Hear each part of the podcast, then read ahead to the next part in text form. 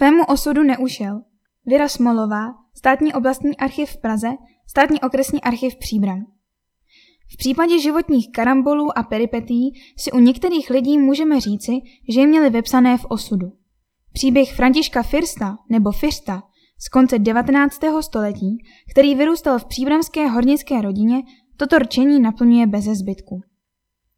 V dubnu 1721 vyhověl příbramský magistrát požadavku svého šichtmistra Matěje Alise, postoupil mu k jeho mlínu stojícímu pod novým rybníkem a pod kaňkou várku piva a povolil mu u něj zřídit šenkovnu.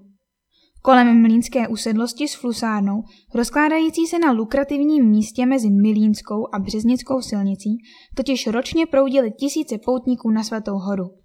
Jako připomínka biblického místa, kde se zjevil Kristus, byl nový zájezdní hostinec nazván Emauzy. V následujících desetiletích usedlost několikrát měnila své majitele, přičemž hospoda Emauzy byla oddělena jako samostatná nemovitost. V dubnu 1805 hospodu s pole a loukami, s právem vařit pivo, s fusárenským a jiným příslušenstvím koupili za 4900 zlatých Martin a Magdalena Klaudovi. Po nich je zdědil jejich syn Jan Klauda. Mlín s mnoha polnostmi a také už i s flusárnou koupili při exekuční dražbě v září 1873 za 17 800 zlatých Václav a Aloizie Nebeských. Tento majetek postoupili v rámci svatební smlouvy svému synovi Václavu Kobylkovi, nebeskému, a jeho nastávající manželce Emilii Klaudové, které slíbily její rodiče Jan a Autonie Klaudovi, svou hospodu zvanou už jen flusárna i spoly a loukami. Tak se obě části usedlosti zase ocitly v rukou téhož majitele. Novomanželé se ale odstěhovali a mlín pronajali. V hospodě zůstali bydlet Emilieni rodiče, kteří další prostory rozlehlé usedlosti pronajímali jako byty. Kromě nich tam žilo šest rodin, z toho čtyři hornické s několika dětmi. Václav Kobylka Nebeský zemřel v roce 1888 a vdova Emilie Nebeská s dětmi se pak v hospodářství na Fusárně usídlila. Byty horníkům a jiným pracujícím lidem pronajímala dál. Nájemníci se poměrně často střídali. Rozlehlá usedlost byla obklopena zahradou, poli, loukami a lesy, které byly cílem toulek příbramských, včetně dospívající mládeže. Během školního roku 1893 se do sousední ulice nad Kaňkou, číslo popisné 173, přestěhovala rodina Firstových či Firstových, jak se nechali zapisovat do některých dokumentů. Otec František byl stejně jako jeho dědeček horníkem a pocházel z osady Cihelna u Drásova. Byl prohlášen za neschopného vojenské služby, ale přijat do práce k hornímu závodu, který mu co by horníkovi vydal na podzim 1881 povolení ke sňatku. Tehdy 21-letý František First se musel nechat splnoletnit, aby se mohl oženit s Marí Matějkovou, pocházející z Ostrova, která byla o čtyři roky starší a ve vysokém stupni těhotenství. Jejich prvorozený syn František přišel na svět měsíc po svatbě, 20. prosince 1881 v Cihelně, kde se o tři roky později narodil také jeho bratr Josef. Po dalších čtyřech letech přibyl do rodiny syn Antonín. Asi roku 1890 se rodiče Fištovi rozhodli i s dětmi přesídlet do Příbramy, protože z Cihelny to měl otec rodiny do práce asi 9 kilometrů a bylo pohodlnější bydlet blíž. Podobně jako mnoho dalších chudých hodnických rodin se Fištovi ve městě několikrát stěhovali z podnájmu do podnájmu. V roce 1890 se jim v Příbrami narodila dcera Anna a v roce 93 Marie. V září 1890 začal nejstarší syn František, zapsaný jako First, místo obecné školy v Dubně navštěvovat pětitřídní chlapeckou obecnou školu v Příbrami. Když jako 12-letý nastoupil do čtvrté třídy, do které bylo zapsáno 105 chlapců, měla tedy několik oddělení, Firstovi ještě bydleli na dolejším konci Mariánské ulice. Přestěhování do sousedství Flusárny se Františkovi asi líbilo, protože podle zápisu v třídním katalogu rád chodil za školu a kouřil.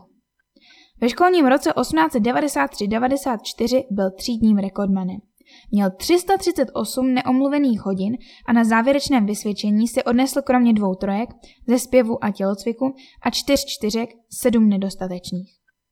K tomu je třeba uvést, že příčinou Františkova lajdáctví rozhodně nebyl hornický původ. Měl několik spolužáků z hornických nebo řemeslnických rodin, kteří dostali dvě nebo tři pětky, několik chlapců mělo průměrné výsledky a jeho další spolužáci z havířských rodin patřili mezi premianty. František First ovšem nebyl zdaleka jediný, kdo svým chováním vyváděl z míry svého třídního Antonína Bosáčka a další učitele, kteří u dalších chlapců poznamenali do třídního katalogu například toto. Nemá hudebního sluchu. K tělocviku neschopen, má chromé nohy. Vybírá ptáčata, lže. Velmi vzdorovitý, odmlouvá. Koktá. Partikuje, tedy vzájemně si bez vědomí rodičů vyměňuje se spolužáky věci. Házel po stařeně kamením a koulemi. Kradl. Házel bláto oknem do školy. Pere se. Nenechává spolužáky na pokoji. Zúčastnil se krádeže růží. Žebrá na svaté hoře, jeho otec zahynul při důlní katastrofě 1892. Krátkozraký, nedoslýchá, dovolil si v 9 hodin na záchod a už nepřišel. Mluví neslušné věci. O prázdninách dne 22. července 1894 se vydal František Fils do Haďského lesa na houby. V tu dobu honil zvěř v poli u tohoto lesa příbramský obchodník s koloniálním zbožím Moritz Adler, který odlétnuvším brokem nic netušícího hocha postřelil. Otec nechal raněného chlapce vyšetřit lékařem a podal na neprozřetelného střelce oznámení okresnímu soudu v Příbrami. Začalo Adlerovo několika měsíční vyšetřování.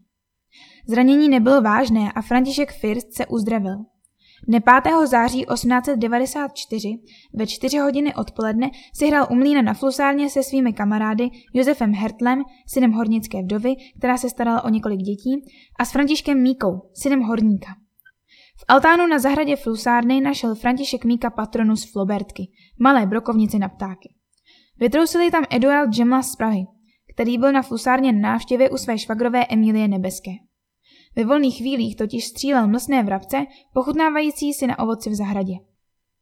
Josef Hertl vyrval Františku Míkovi nalezenou patronu z rukou, protože chtěl pro legraci postrašit Františka Firsta. Přinesl z mlínice flobertku, kterou před očima obou chlapců nabil nalezenou patronu. Zbraň na Františka Firsta namířil a vystřelil.